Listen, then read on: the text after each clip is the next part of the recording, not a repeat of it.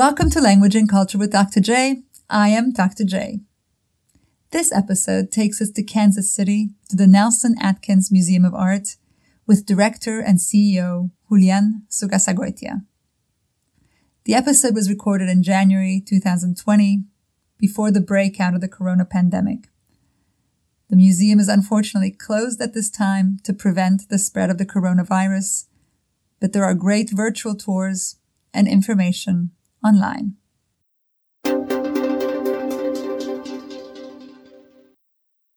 Today's episode takes us to the internationally renowned Nelson Atkins Museum of Art in Kansas City and to the offices of the museum's CEO and director, Julian Zugazagoitia. Welcome, Dr. Zugazagoitia, or Mr. Z, as you're known in Kansas City, or Julian, as I think you prefer to be called. Totally, exactly. Thank you for having me.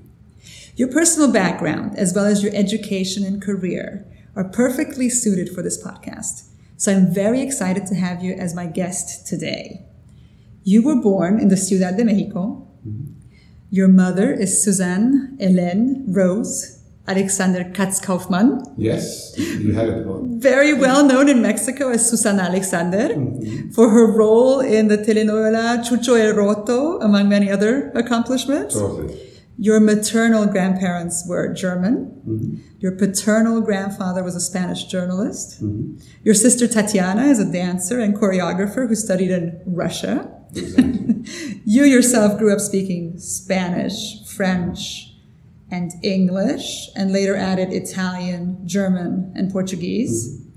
You studied in France mm-hmm. and finished the PhD at the Sorbonne. Mm-hmm. Your wife is French. Yes. You have lived in the Americas, Europe, and Africa. So the question, where do you feel most at home and what culture and language do you feel most comfortable with?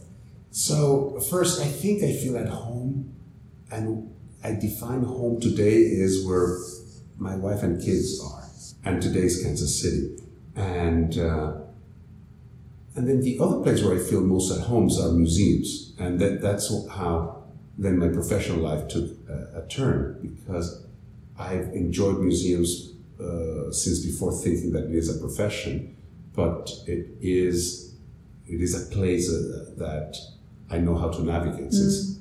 very young and therefore somewhere that I feel at home. Mm. And if you if you um, if you compare your experience mm-hmm. right before the interview, we talked a little bit about living in New York. Mm-hmm. What what different cities, what flair do different cities have for you? Just just kind of from, so, from a feeling. So definitely, I just actually I'm just landing back from from a trip to New York and and, and having been a couple of weeks ago in Tokyo and Kyoto. Uh, one of the feelings, and as as we're approaching um, the museum this morning back from, from New York. Cities have energies, and I think I think uh, size does matter, and history of the city does matter, and and the DNA of the city is born by all of that. Mm. And in a way, um, having been born in Mexico City, which is today one of the most energetic and dynamic cities Absolutely. of the world, but I think it has always been. There is something of the DNA that when the conquistadors arrive. When Hernan Cortés goes and arrives to Mexico, we just celebrated the 500 year, so it's 500 years ago that Cortés not only arrives to Mexico, but has the first encounter with uh, the, the emperor of the, of the Aztec Empire at that moment, which is also, imagine, just 500 years ago, it was two different civilizations, world gone together. But the Spanish were amazed by the size of Mexico City. They compare the riches and the luxury only to the greatest capitals. At the time, Venice came to mind also because there was water. So Mexico City has been and continues to be, and perhaps it's the position, the DNA, something, but it's vibrant, it's international. But even when I left many years ago, it was already a big capital with a lot of energy. So my first experience living in Europe, when first when I was 12 in Cardiff, is oh my god this is so small this is so intimate and, and it felt also reassuring and easy. Then living in paris paris it has order and and beauty and definitely bigger size than cardiff. Um, but on the other side Cardiff gave me so much, gave me English to begin with, with a different accent, I guess, at the time, but, uh, and gave me also a sense of Europe and seasons. Mm. So then I thought, I, I love seasons. And so I wanted always to live in season, in a place with had seasons. Therefore, I went to Paris to do also my studies. Um, but Paris is the sense of grandeur, the, the, the sheer, again, I think it's dominated by the urbanism of Haussmann, but it is a city that I understand. It, mm. Well, I get lost very easily. That was a city with this order. And there, so surprisingly, Mexico gave you the sense also of diversity of social class, of strata, and everything. And that is something that you encounter every day today, too. You, you, you walk in the streets of Mexico, and inevitably, you're always seeing a, a magnitude. Mm. And, and perhaps because I was born there, I see it and I can sense it more, all the social classes interacting together. But there is a togetherness that is very important that. Uh, in Paris, both I was less attuned to today to, to distinguish social class. And I think there is, but I think also it's a more homogeneous society. And especially in the years I was living there, you know, that there was much more of a larger middle class. Mm. Uh, and I think that is something that also you see in the construct of a city. And perhaps the tension there is the city versus the suburbs. Well, again, with, you have the banlieue, and exactly. that's, that's where you have the problem. Today, today, that, those are the tensions that we're experiencing. But that city gave me also the sense of also the history, the beauty of, mm. of and the power of, of architecture as, a, as an emblem of of the, what the French are very good is about la grandeur de la nation and, and, and, and, and propelling almost the mystique of that. Uh, and then I lived very joyful years in Italy, um, preparing a big exhibition on an Egyptian uh, Queen Nefertari, of which today we have another exhibition here. Where in Italy was it? I lived in Rome. In Rome. For, for, for almost two years, and then I was the director of the festival Spoleto for the visual arts section with Maestro Menotti at the time as the leader. And but that was just going back and forth from Paris, but it was really also how different, how close. The, what is beautiful about Europe is all the countries mm. are so close, and yet you there are different so cultures and completely distinct. So joyful time in Italy. Um, all the while I was traveling a lot to Africa, I was traveling to, to, to to do a lot of projects, and then uh, to Latin America uh, once I started living in New York. But New York has and continues to be a city that is fascinating. How how it generates and how it regenerates itself. Mm. You know, and I'm fascinated with the energy, the concentration, also in the density. Mm. And when we're talking about New York, we're mostly always talking also about Manhattan, the experience of but Manhattan. it's more than that. Exactly. Versus the whole New York. And I think the richness comes when you start really discovering the boroughs and the richness and subtleties and the diversity that New York has, it's because of the complexity and density that also all the five boroughs give you. But it is still one of the greatest cities in the world. And I, as I was mentioning, I, I just, I'm just coming back from, from a trip to Japan over Thanksgiving, and there it's such a beautiful experience. And again, a country in which albeit I speak many languages, varies where you become again a foreigner and, and you realize again, I don't speak the language, I don't.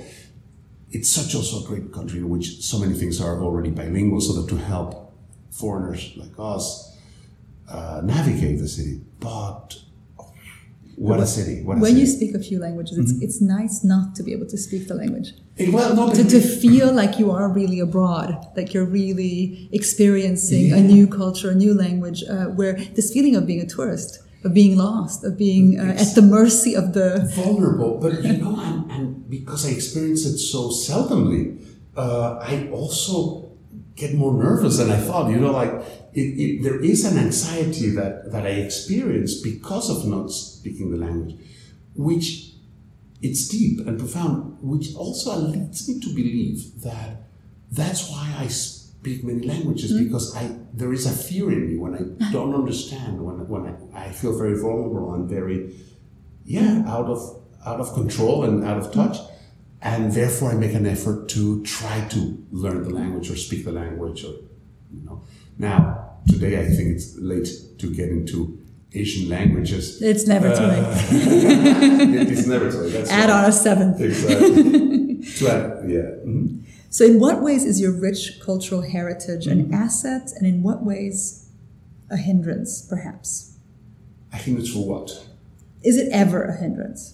For, for me, uh, Mm-hmm. I I mentioned before the interview, I, I do think that it's difficult for me to say what my mother tongue is. Well, I guess I have a mother tongue, Mm-hmm. it's, it's Hungarian, but I am absolutely more versatile and fluent in English than in Hungarian. Today. mhm. Uh, my vocabulary is richer, etc. Um, it is difficult to know where home is. I agree with you. Home is where the heart is. Home is where your family is, where your children are, where your where your family is. Um, is it a hindrance ever? Um, also, in your work, um, do we reach the level of, of proficiency in a language if we speak more more than one language? Do we can we maintain it? Do we are, are there hindrances in, in your opinion, in, in your experience? So, so I don't. I so it, it, it, I feel very lucky that from age four I was totally bilingual, uh, French and Spanish, um, and then adding up more languages came easily and naturally by living in the different countries, and it has always opened doors. So I don't see a downside. And if there's anything that I always encourage young people is to travel. Travel has been the best key for opening so many doors and so many things, and especially in the kind of line of work in the arts, because art also becomes an international language, but the more you travel, the more you experience it, and, and it is. But the, the notion of more of, of the language as a, as a part of an identity ki- came very early in my personal experience and it and continues to be and, and it is always in the dialogue with the other with with others that perhaps do not experience what you and I have experienced by hapstance by chance. I mean we didn't set ourselves it was not something that you set yourself to do. Sometimes it's your parents or, or the circumstance or life propel you in that way but then then it becomes a tool but it is surprising when others have not experienced and that they ask, "Oh my God, you speak more than one language," or you know. And in that dialogue, you you assert your your identity. But I remember very clearly. So as, as, as a young person, I was I had the fortune my parents immigrating um, because of the Second World War. Uh, as you mentioned, my grandparents from Germany had to leave Germany because of uh, the Nazi regime, and for a few moments, Paris was a safe haven. The same thing for my, my, my Spanish side of the family. They had to flee the civil war. My grandfather was very uh, active against Franco. Uh, it cost him his life, but uh, the, there was a peaceful moment of, during or after the civil war in France before the Gestapo. The Gestapo comes into occupies Paris, and at that moment, both families flee. But despite of that, so when my sister and I born in Mexico, my father, who had a love of French, because in escaping Spain, and, and again in his studies, and he was a very young man, but France and that moment of respite, but also they had a wonderful teacher that encouraged him reading and learning French. So French became a very important thing for him. Uh, and then he had a passion for literature, and he always read in French. Um, and therefore, they put us in the French Lycée in Mexico. Now, so it was a good school. Uh, we were certainly not going to go to the German school. We were certainly not going to go to the Spanish school. Uh, so then, in a way, but because of the international background and everything, the French school seemed an appropriate choice. And but when you're that kid, you're put in a school. You first of all, you don't want to go to school. I hated school. Uh, Really? oh, I cried the first years. I remember crying, and I still to this day. It was about it, just university is when I started enjoying school. Um, but I didn't realize that the other kids didn't go to the same kind of thing.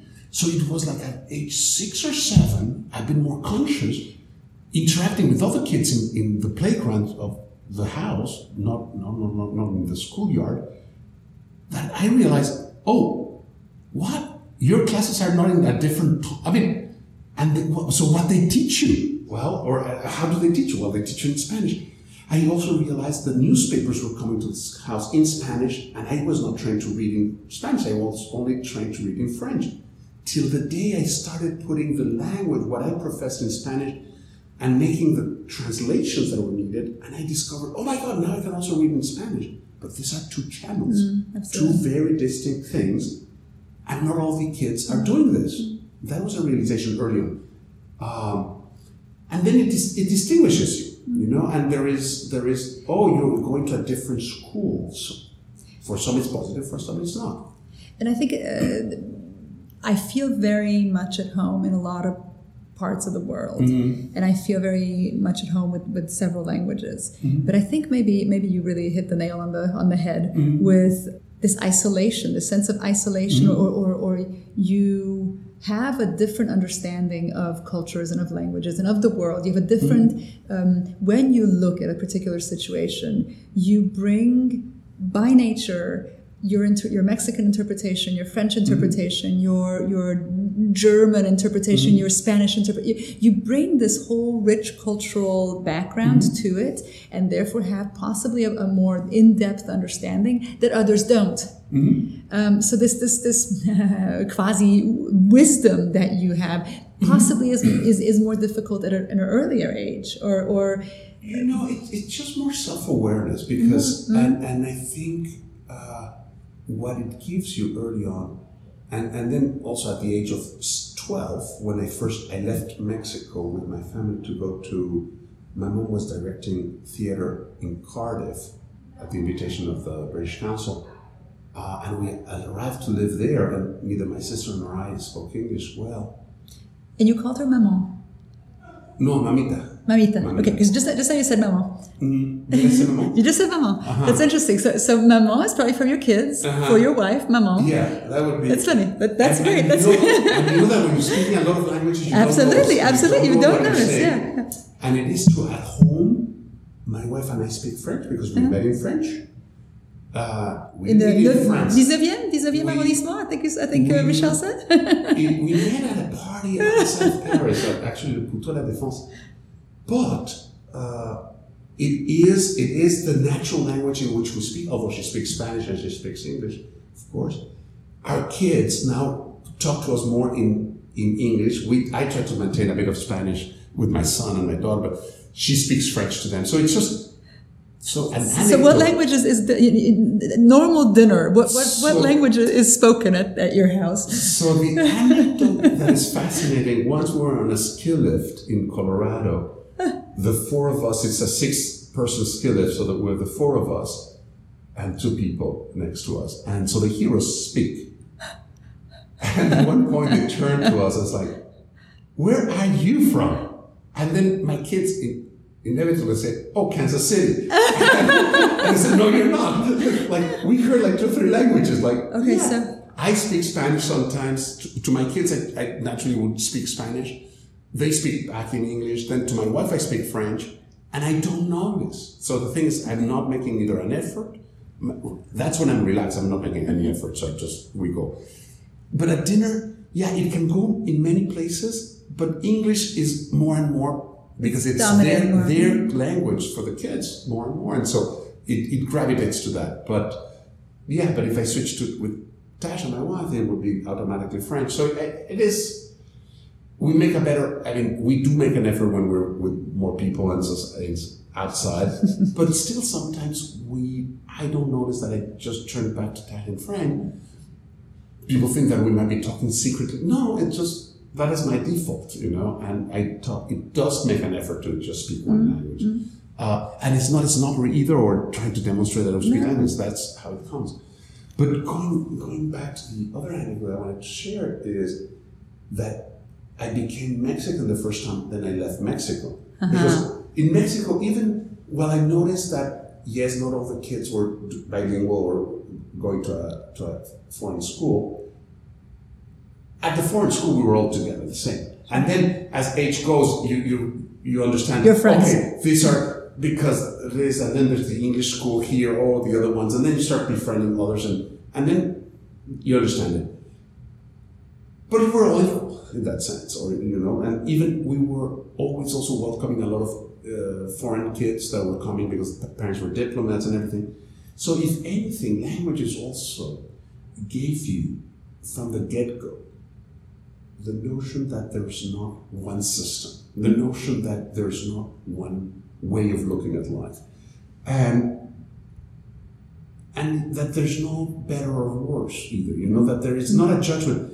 One word is one way you say it, and it's the same thing, but there's different ways of saying it. There's different ways of approaching the same thing, And it gives it a different flavor. and then there's the flavors, and so it's the nuance. So I think languages give you a perspective that things are not binary. Uh, it's not black or white. You know, it gives you that life is nuance, and that the ex- experiences as foreigners, and we're all foreigners, and we're all locals, and you know, like that we might all experience life differently, and that you have to be respectful of that. And I think it gives you empathy. It gives you an awakening to the other in a way that is different but it gives you also an awakening to yourself. And for me, living in England as a 12 year old when I didn't speak English was a very, very strong awakening. And I entered first, and that was great. It was called Fitzalan High School. They had an immersion school for foreigners, and there was a lot of people coming from Pakistan, there was a lot of people coming from India, there was a lot of people coming from different countries. Some that spoke English, some that didn't speak English. Italy, uh, Portugal. So, you know, I, not refugees, I don't know if it was, uh, today now I, I don't know exactly, but there was an inter, like an international school, and then you had three levels of learning English, and if you went through those three levels, then you were sent to the normal school, you know, and integrated the other, the, but all was in the same school. I learned very quickly, I guess the fact that already having one other language or you know, it helped me. And so I just skipped even the level two. I went from one to three, and then in less than six months, I was already in the, in the normal grade. But that was the worst thing that could have happened because all of a sudden, it's not like my whole class integrated the, the normal grade. I was almost by myself, all of a sudden with the British kids. Mm. And then I was the foreigner. Mm. And that was very tough. And, and it was tough in, many, in so many ways. And I was, and then, you know, your stick, there's the stigma, oh, this is the, for worse. And it was just interesting. But then, yeah, that, that is when you become also like, you have to explain who you are. You have to explain you're Mexican and what that means. And, well, you don't look it. And also that is some, some sign of the, of the dissonance that the podcast will not, but yeah, the look, the fact that what people expect of hmm. you to be. And so that perhaps is, was the most rich moments uh, of, of, of life. And then you go back to Mexico, and then you realize, first of all, I discovered, as I said earlier, the seasons, I like seasons. Mm-hmm. And but then it's like, I need to continue traveling. This hmm. is, you cannot, after you start moving around, it's difficult to, to say, I can be in one place, you know. So moving is part of the, and changing places is part of the stigma, I guess, that comes with all this. Okay. If you would indulge me, Mm-hmm. we speak four languages in common. Mm-hmm. Si empezáramos a hablar español, ¿cómo se sentiría usted? Muy tranquilo. Muy tranquilo. sí. Español es- sigue siendo mi lengua materna y yo diría que lo que era bonito del Liceo Franco-Mexicano, donde hice los estudios, es que yo lo que sentía, y con todos mis colegas y compañeros, es que la educación era en francés.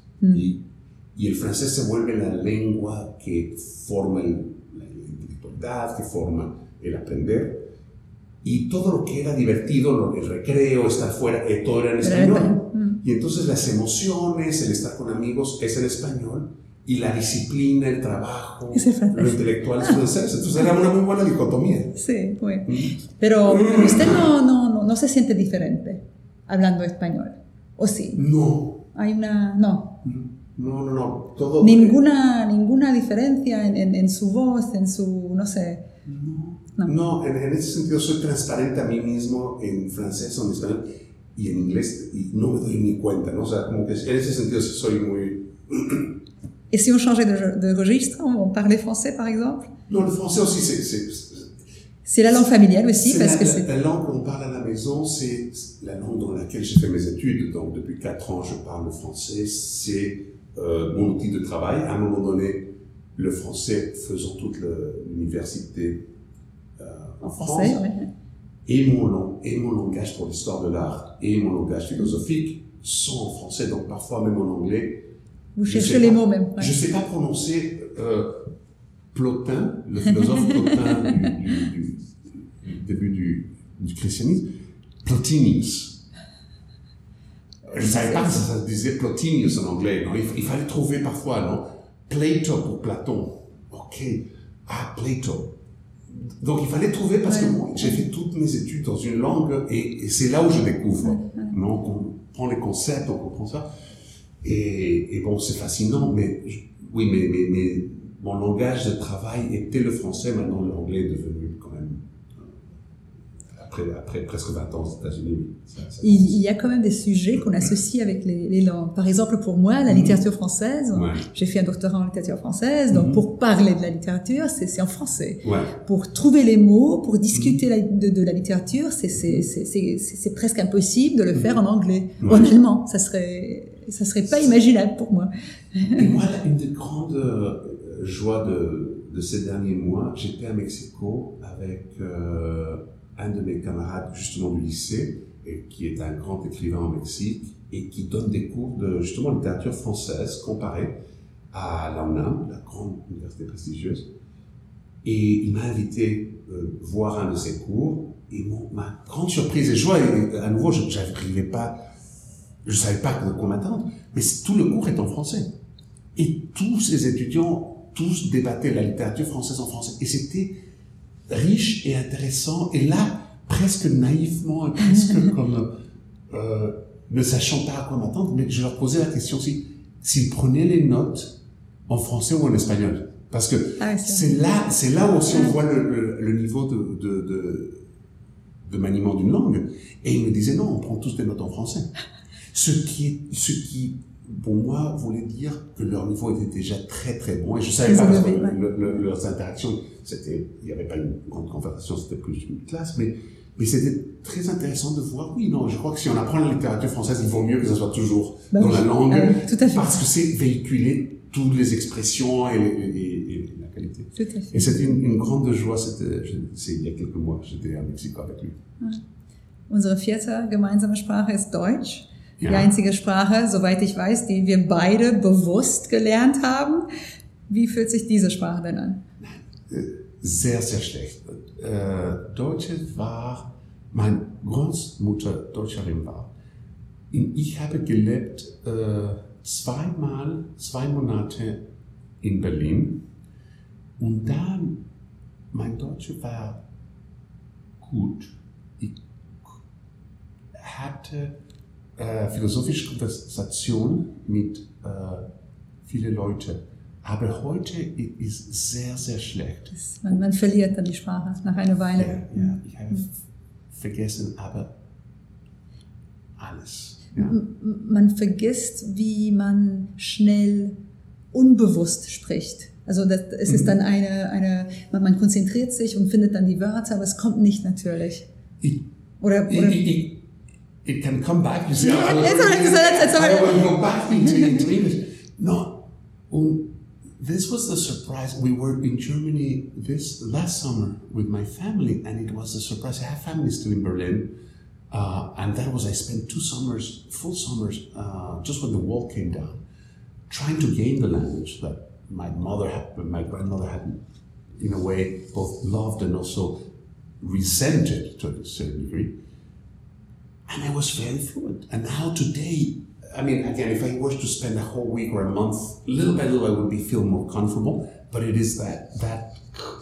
And the other one, so Italian is totally transparent, so a little bit like like French uh, or, or Portuguese as well. It's, no. but it's harder to speak it correctly then. Portuguese, my problem with Portuguese is because Italian I do do well, but again, I live there. So that is what comes when you spend time. I've gone a lot to Brazil, but not enough that that I go beyond the Portuñol. Mm. So there, there the, the, the mess, the, the confusion mm. between mm. Spanish and Portuguese, and also they're so nice for giving you not, so I, I can have a, a, a conversation that would feel comfortable, but I know I'm making mistakes, and I, I know it's still what they call the portuñol. Mm. And as much as I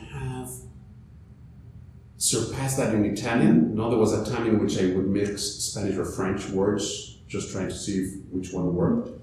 Italian has, but I don't write it well. So, Mm-hmm. for instance, Italian, the, the grammar is very similar to French, and, I- and I could make an effort, but still, that is complicated. But I read it, I speak it, yeah. I have a I have a problem with Mm-hmm. Romanian and Spanish.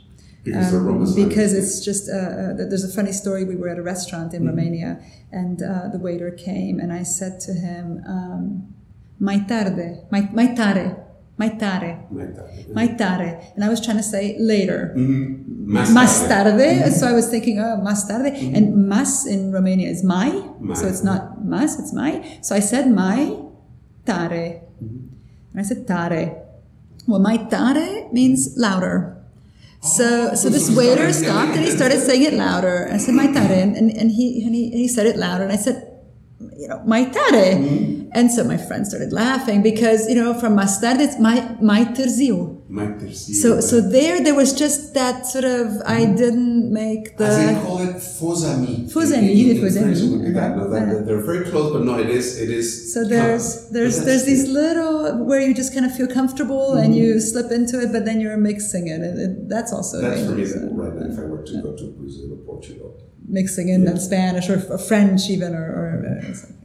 But the other the other thing that I find fascinating. So if I go to Greece, which is a country I love, I hear them speak, and it sounds like they're speaking the Spanish from Spain. So it's the, the accent, no, like the, the whole the whole sound. But I just don't understand anything. So it's like.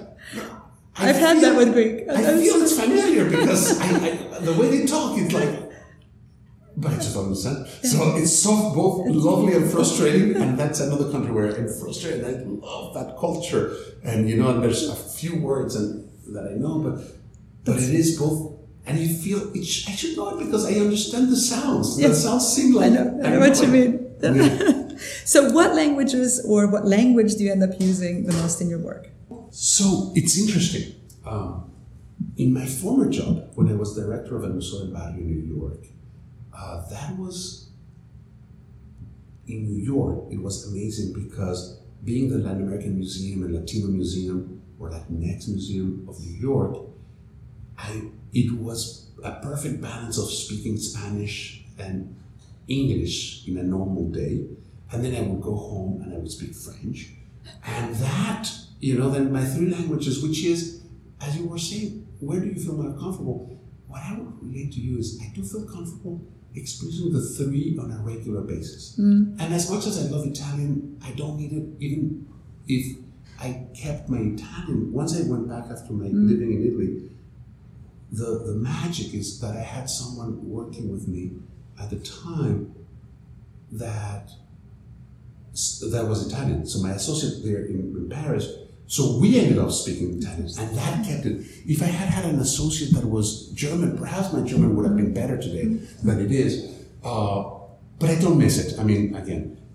But when I came here, it's most of the time just uh, speaking English on an everyday basis, even if the staff is very international.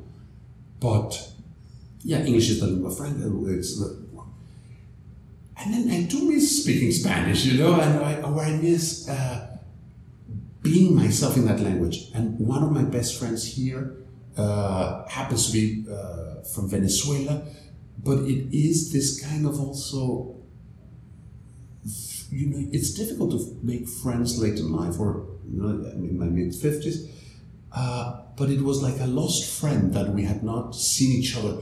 It was automatic, and our cultures, even his education in Venezuela, mirrors so much mine in in both the passions that we have for literature and things like that.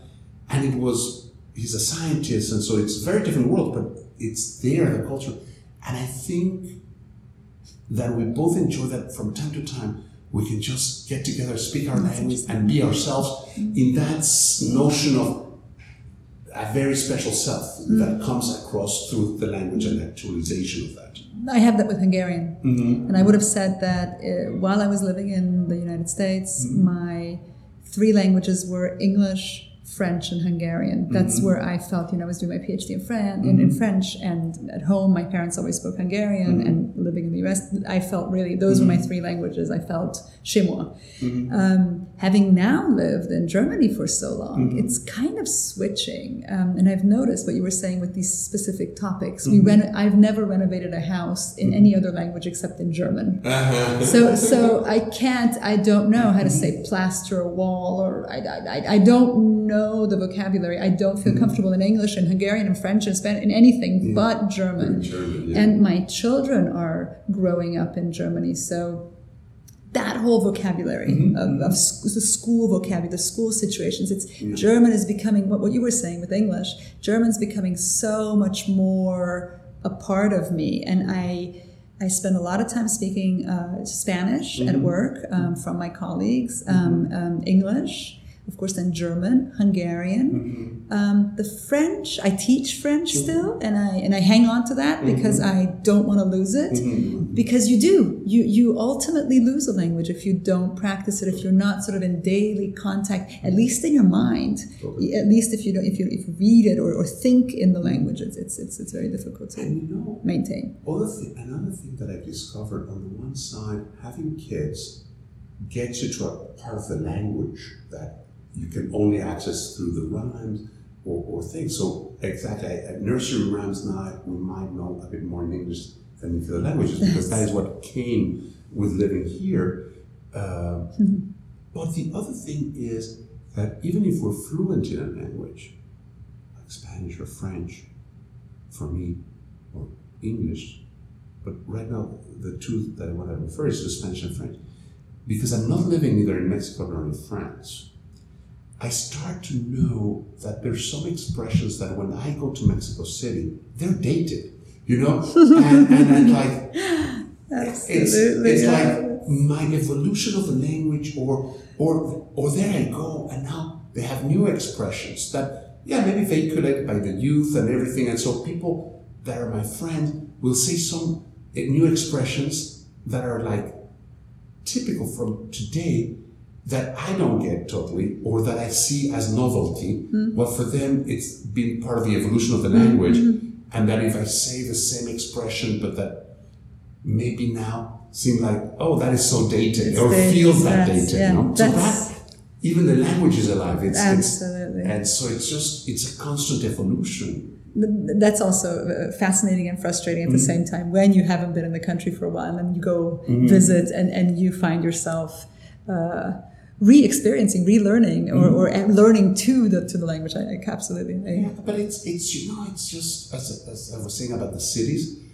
What fascinates me is the capacity of regeneration of the cities. So the language is the same, and it's the city may be more visual because yeah, you you go through a neighborhood and it's like the language. It's good to have the the things you recognize and the some things have never changed and but then there's new buildings and or there's a new a second level of the periférico in Mexico City and like, oh, now I could not even drive, I would get lost. uh, but so some things are very dramatic and some things are very subtle. The same in New York, you go and now there's this Hudson Yards. It didn't exist 10 years ago. and now there's buildings galore. But it's still New York and the flavor is there. So it just, it's that. And perhaps that is what makes it rich and, and exciting, and also perhaps now at this age you can start also looking back and forth. You know, you look and say, oh yeah, it takes time to get to noticing those things. Sure, sure. So, coming from a French literature background, mm-hmm. one famous description of a museum visit is mm-hmm. in Émile Zola's L'Assommoir, mm-hmm. where the central ca- character Gervaise and her mm-hmm. wedding party go to the Louvre. Mm-hmm. They stop, for example, in front of Veronese's uh, Les Noces de Cana, mm-hmm. uh, Da Vinci's La, La Joconde, so the Mona Lisa, uh, Murillo's Virgin and Titian's Mistress, but, but they are preoccupied by the physicality that they read from the paintings. Mm-hmm. And when they leave the Louvre, uh, what they take away from the visit are uh, visual images mm-hmm. and a sense of pride mm-hmm. from having been to the mm-hmm. Louvre. How does this compare to an average visit to a museum on an average day by an average person? So, you know, one there's there's a couple of things that uh, come to mind in, in, in, in reminding of, of that description. So, first of all, the first description is if today you were to the Louvre, the experience is that it is no longer the peaceful and contemplative visit because there's millions. The Louvre receives over 10 million visitors a year. So that experience versus the experience that we provide to our visitors here at the Nelson Atkins, it's very different because still here there is not, you can have the contemplative. But the reality is that there's not one experience today. Uh, and different audiences want different things from the museum. Mm-hmm. And I would say that audiences like us would want to perhaps discover something new and some and then at the same time come back to see something you already know. So you you might walk in our galleries, people love our Affaire de Monet. They would want to see Boulevard des Capucines, uh, some of the icons, perhaps the Caravaggio. Those are the icons that they recognize, and sometimes then they go to a special exhibition to discover something that we brought especially uh, from out of our collections right now, an Egyptian show celebrating Nefertari, and that there is an excitement about also that. It's going to be on for three or four months. It's a great effort. So, but they're confronted to go back then and see their usual friends and that they're more or less always at the same place. It's a comforting sense. A younger audience today is a self actualization, and we want them to come on their own terms and to discover what it's meaningful for them because I think each generation is making meaning of the museum in a different way. But it has a lot to do less with the content of the painting, although it has that, but to the possibility of taking a selfie. We see a lot of those selfies now online. And, no, before we had the, the livre d'or, or, or, or where you put notes. Today, social media tells us what people are saying about it in a very dynamic way. And there is a pride of being in the museum. There is an elevated sense of self that comes from being surrounded with the beauty or, or the status that this institution provides on, on the experience. But on the other side, it's, it's because we're sharing it with others. You know? Mm-hmm. Uh, Descartes said, Je pense donc je suis.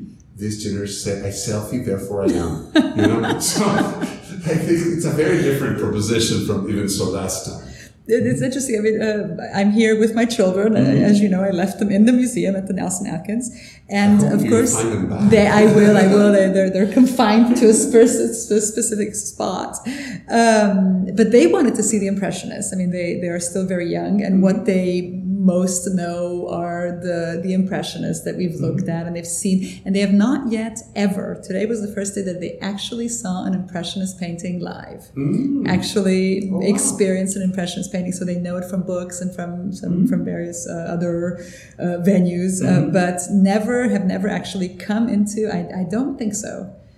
I don't so think this that is their first museum experience. No, it's not their first museum uh, experience at all, but it's their first actual with an impressionist. Interesting. I'll, I'll, have to have a think, but I think so. Mm-hmm. And they were very excited about, um, and they know the impressionists quite well. Mm-hmm. They, they're excited by the impressionists. So that's what they wanted to see, the ones they recognized. More than the so mummies? They, more than the? The Egyptian mummies? Yes.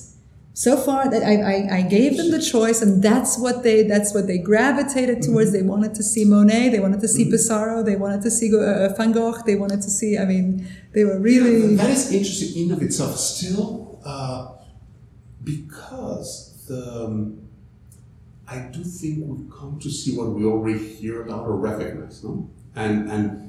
And in their case, I really think that's what it is. In the this icons, case, the icons that you've heard about, and then, and it's it's it's at the end of the day, it's just pure marketing, you know. So mm-hmm. today, the overmarket impressionist names, Van Gogh, and I've been doing the marketing for it yeah. as well. It's, no, exactly. We're all sure, sure. No, it's a value system. We say we value this, therefore they hear it, and but it used to be that Egyptian, Greek, and Roman were the More. flavor. Mm. And but they want to see the Rodin. They, they, they want to see the Rodin. That's great. so there's still a future for museums if you're but it might be sort of my you know i, I find you're the impression biased. yeah i'm mm-hmm. biased i find the impressionist easy to show kids. It's it's for me. Maybe it's just mm-hmm. maybe it's it is, it is probably just personal taste, but it's been easier for me to mm-hmm. teach my kids about impressionism and, and sort of to make them love painting and to to bring them into contact with it. I don't know So- really why. I, I, I So it's interesting that you say that because um, if you remember, at one point, Impressionism was decried because it was so different and so different. So here in this room right now, we have we're preparing a Baroque exhibition from Italy. So Italian Baroque, again inspired on the fact that we have our Caravaggio that has also traveled and we can borrow and bring some of the friends, and we have great masterpieces already. But when we started to bring these works of art, we're thinking, how do we make this palatable and also relatable? And this is the most theatrical kind of works of art. And there you see David and Goliath, and you know the story. And, and so before, people would relate to paintings through the narrative of the story. So you would know the story. Generally, there are mythological or biblical subjects. The culture was such that you didn't need to read the label more or less to know this is the Noce de Cana, this is uh, the Last Supper, this is uh, the Deposition de, Croix, uh, de la Croix. See, again, in French, my, uh, the titles is easier coming in French than in English. Um, or typologies of t- paintings because it was the common culture. And so people, the game was to read the painting and see the subtleties that the artist had done. Or, oh my God, you see the expression of his suffering. Well, yes, if, if this is a torture scene, but today's generation don't have that. Uh, there is less of a, of, a, of a culture that either the myths are being shared or the uh, religious culture. So we look at this eh, and we move on. And Impressionism, because it's more modern and more, in, again, more sensitive to people's reaction and less trying to decipher a story, people like it more today. Hmm. So I'm trying to think this is really the challenge today. How do we make this very theatrical subject matter palatable to a younger audience? And I don't know how to do that, but we're trying at least to ask the question, not to give for granted that people will love it. And in our historical terms, people who are in our business like have come here and like, oh my God, you're getting all these masterpieces. And so for them, it's this marketing, it's already done. But how do we translate, besides Caravaggio that everybody knows, there's so many other names that perhaps they're familiar, but we want that they get involved with the stories. You know? But I agree with you. I, no, no, no, no, no. I, but, but I agree with you. And I think that's one of the, in a way, we're in the same business. And one of the things is is, is really the social aspect of it. Uh, um, I, I gatherings and and something. How do you teach poetry to younger kids? You tell the story. You let them act it out. You you you relate it to them. How opera? A lot of operas Yeah. are being modernized, which I don't necessarily like, but they are put. I saw um, La Boheme in uh, Hamburg, uh, completely modern, where it was in this uh, high rise. It took place in a high rise, and and. Um, I'm not a huge fan of that, but it but it relates it to younger audiences. The the subject matter, the the conflicts are the same. Um, So I think so, I, for me, it's, it is an interesting translation. So I'm a big fan of uh, Peter Sellars, who has done a lot of those recontextualizing of Mozart, for instance. Obviously, I've seen a few of those, or he's also created the, the newest ones like um, uh, Angel on Beach and others. But on his Mozart, when you all of a sudden translate, uh, I think it was Don Giovanni that was almost like that drug dealers and, and, and, and New York Yeah, yeah, or the Bronx yeah. and everything. But you see, oh yeah, it can also work in this setting or with this kind of frame. What I think is for those younger audience that would have not wanted or, or had the way of, of feeling relevant in something that was so far away, if it was mm. costumed in the mm. epoch it was composed. But if they see it and they say, I know I relate to those conflicts, or those conflicts are of my time, I just don't like the music or don't understand the music and everything. Little by little, maybe they get into it. Mm. And for also love the musical or the plot and like, oh my god, how rich and flexible this Mm-hmm. storytelling is that you can even do it this way. So I, I, it's it's a translational thing. What I would say is, I, there are times in which it's done very well, and I love it, and it's just more about the quality of the of the translation, also. No? Um, and in a museum as well, I think, I mean, but we're kind of getting off the topic, Mm-hmm. but, but in a museum as well, it depends on, on who you want to appeal to and, and, and what your main objective is. For example, um, for some reason, I don't even really know why. Mm-hmm. I know, you know, about Rodin, Camille Claudel. I, I don't know why I got into that. And I think Mm-hmm. my children have heard that and I've made the stories interesting. Mm-hmm. Um, or um, I've done with them, um, we've tried to paint like Seurat and we've tried to paint like, so, so these have just been little, things that I happen to have done with them. So of course, when they go see it and they and they got close to the painting and they had their noses, you know, they're probably setting off alarms almost, and and then they went back and they they were really just now fascinated in, from from this experience. But I think had they not had the stories, what would help is um, um, visual. Uh, uh, aid for children uh, to, to, to see the artists at work, to, to, to translate the, the, the younger audiences into that moment of what it means to have painted to, I mean, just, we're, we're getting off the, the, the hands-on activities are or the hands-on activities as well. to translate, to also to see also how difficult it is to do them. Because people also say, "Oh, I could have done that." Well, just try to do it. Yeah, exactly. Yeah, exactly. To use Pierre Bourdieu's terms, I, I used uh, Pierre Bourdieu in my in my doctoral dissertation. So, what capital, whether cultural or social or symbolic, can be gained by visiting museums? And and beyond just the cultural. Yeah. Well, there is, and, and again, a museum like this one has various functions in, in, in a community like Kansas City.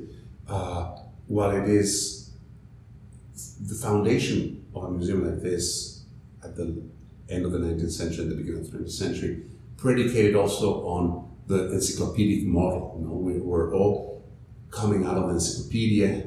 Um, that also in today's world is a bit challenged because of the notion of uh, the encyclopedic model is it predicated also on a colonial past and it is predicated on a colonial past but the proper of the encyclopedia was also that it was the la critique de la raison de la raison pure Kant also in that sense is saying yeah what is modern about our modern times is that we will criticize everything because by criticizing or putting it through the perspectives of analyzing it, we're making progress. So the notion of progress is also very much part of this encyclopedia. But the museum coming out of that ethos um, is the way to frame the world. So, so it's, we try to represent the world. Different museums do it better or worse, or focus more on this or that. We're very well known for our Asian collections, for instance. Um, so you try to bring the world to a city. And the capital that you can get out of that is, first of all, saying for the city is a pride to have representations from all over the world. Mm-hmm. We're so distant to any coast, we're so embedded in the Midwest. But say this institution represents the world and it's an access to the world. So for the people who are not born here in Kansas City, whether it's Asian descent, Southeast Asian, Mexican, or wherever you feel that you have a home. And so one of the things we pride ourselves, we celebrate once or twice a year naturalization ceremonies. So the courts uh, come here and we receive more or less, good year, bad year, between 100 people or 200 people from 40 to 60 nationalities on average that become Americans at the museum. And those celebrations, what is beautiful is you see people from all walks of life, people from all different countries, all circumstances, some voluntary uh, immigration to this country, some forced by the nature of the conflicts worldwide. But it is that at each of those ceremonies, you can only see the humanity coming together. And the displacement for many of these people, English is becoming their second language, or for others, it's aspirational and they're found in America. So the reasons are multiple, as each individual case is. But all of a sudden, my greatest joy is to receive them and say, and most likely we have a work of art from your country. Mm, and it's not from your region. And so it is that. And so it's aspirational for because the city becomes and the museum becomes a representation of the world.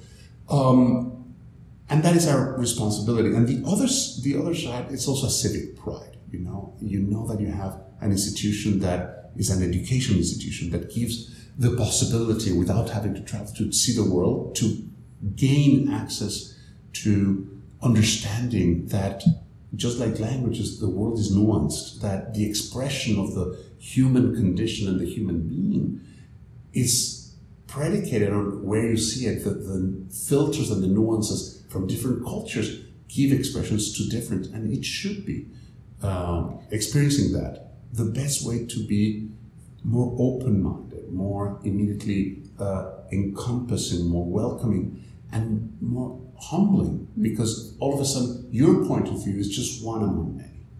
And museums absolutely have this unbelievable capacity to bring different social classes, different mm-hmm. uh, educational backgrounds, different nationalities, etc., together mm-hmm. in sharing in one common experience, thus having the same mm-hmm. uh, cultural capital, for example, also socially mm-hmm. uh, interacting with mm-hmm. different people from different walks of life. So. I, I think that's and, and, one of the things with the naturalization service. I found that absolutely beautiful. That's a beautiful experience every time it happens, and and in a way, uh, on an everyday basis, the equivalent of the naturalization ceremony or, or the results of what happens thereafter. We're bringing children from so many schools, public schools. We are free. So that also allows that there is not a impediment of, of, of an economic impediment to come. And I think that is a value that we all cherish. But when we bring school children, what you see is, well, the children of everyone that just became an American citizen with the people who are, have been here for many generations, they're all mingling. So it is um, the notion of coming together, but perhaps if the 50s or 60s, the notion of the melting pot that was America was trying to convey the notion of a homogenization, which happens. I mean, and also if, if, if you go 100 years, you see that every wave of immigrants, and I remember seeing these newspapers in, from 100 years ago in New York at a museum that is the museum almost of immigration called the Tenement Museum in New York City which is a fabulous institution. Um, every wave of immigration has had to deal with people hating them. And and when at the very beginning of the century it was the Germans, there's a, a title I think uh, in New York, it's like, oh, is now New York going to become sausage city and all of these Germans? We have to, you know. And there's always the reaction against the other. Uh, and then a generation later, they're integrated. And then it's the Italians, and then it's the Puerto Ricans. And so, the, and the US has been, had the ability that in one or two generations has, the kids grow, they all speak English, and it, it has integrated. But that was the model of, of the, the, the, I think today we recognize that integration doesn't mean separating yourself from your original language, eh, to honor your ancestors from other cultures and that you can live these multicultural lives. And I think we're richer because of that. And I think a museum like this is a place where you can exercise that. You can be proud of being an American today, and at the same time, you can be proud of the cultures that either your ancestry or you yourself are from, and say, this is part of what makes us human. Humanity is what brings us together, no? It's beautiful. It's beautiful. Kansas City does not attract that much international tourism. Thank how God. does We're, how does that way we can really work for our community? Okay, exactly. okay. So, but but how does this affect uh, uh, your your your work or, or direct your work? So no, and, and because you're working for this community. Exactly. So so I, just having been, I tell you this this this day, landed from New York and having been Tokyo, when you have thousands of people. So the equivalent, I think, the Met or, or the Guggenheim, the Guggenheim where I worked at one point, uh, 60% of the visitors that go to the Guggenheim on Fifth Avenue are foreigners that maybe visiting New York for the first time want to see the Frank Lloyd Wright iconic building. And so those numbers skew the notion of who you're working for, mm-hmm. or who's going to enjoy this.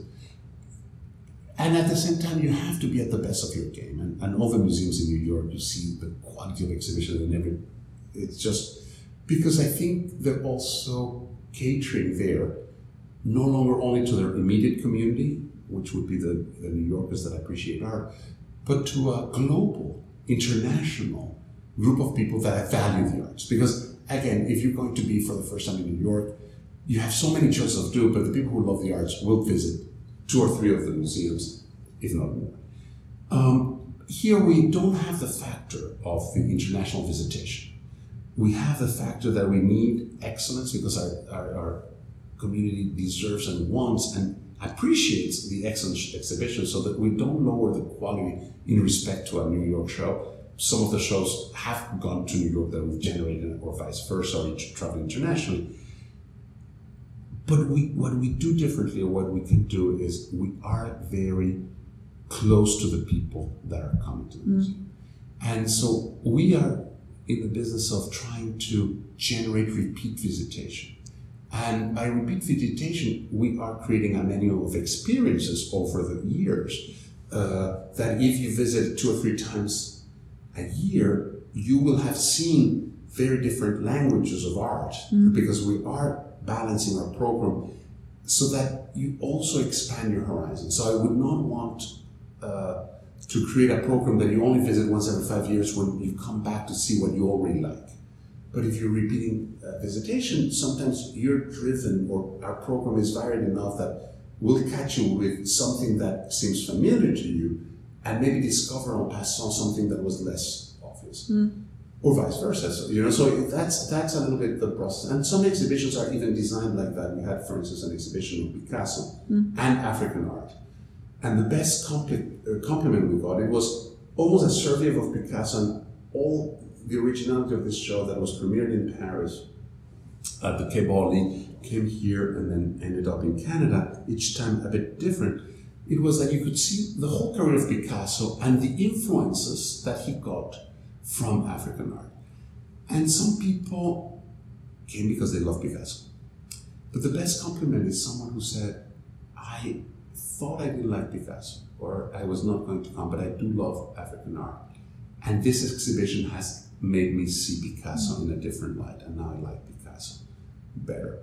But for other people who thought they loved Picasso, would say like, oh my God, but what I love most is discovering mm. what a beauty.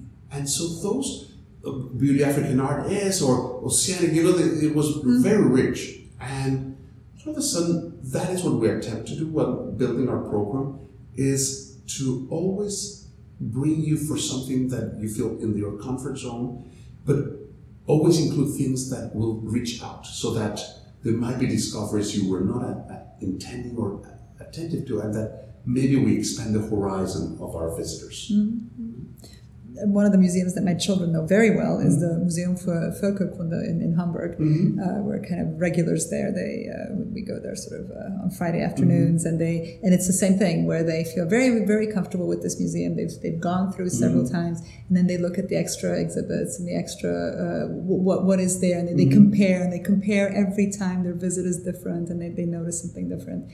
But a question with that, um, they, they have a section on, on Native American mm-hmm. uh, art and on Native American the Native American experience. How is it different for, for example, for my children to see Native American art here in Kansas City, mm-hmm. where the Kanza, the Plains, the Cheyenne, and the mm-hmm. many many different uh, other Native American cultures lived and, and breathed not mm-hmm. so long ago. How is it different to experience Native American art here, mm-hmm. where it was where it was part of the culture, part of the mm-hmm. the land, as opposed to abroad, for example, in, in Germany? So I think the museum experience in itself is. Uh, first, we, our collections of Native American are very rich and, and, and, and such extraordinary quality that I think they'll get out. But on the other side, I would say the museum as a, as a construct, because again, and a construct of the Western culture, um, makes it that what it, it's, I would say it's the richness of the dialogue between other works of art that you'll find within the system. So I, I would say the difference of seeing plain Indians or, or, or, or, or Native American art in the Völkerkunde versus an encyclopedic art museum. So because here we're going to treat those same objects less anthropologically or ethnographically and more from a work of art perspective.